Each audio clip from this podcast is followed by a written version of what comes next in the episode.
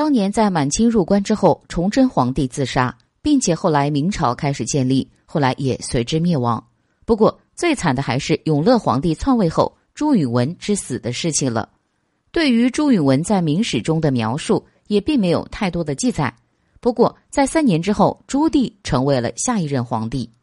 虽然换了一个新的皇帝，但实际上明朝的规矩还是有很多的，并且许多规矩都是按照之前建文帝在世的时候办的。朱棣为了改变这一现状，专门制定了决策，首先迁了都城，接着就是派郑和下西洋。但是朱棣的心中一直都有一个疙瘩，那就是在封建的社会中，礼法还是很严格的，所以让郑和下西洋还有一个目的，为了让他寻找建文帝，看看他是否真的死了。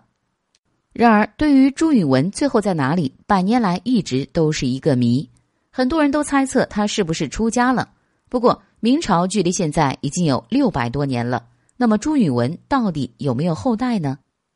朱允炆一共有两个儿子，一个是朱文奎，另一个是朱文圭。这里的朱文奎是一个非常神秘的人，所以他的下落也有待考证。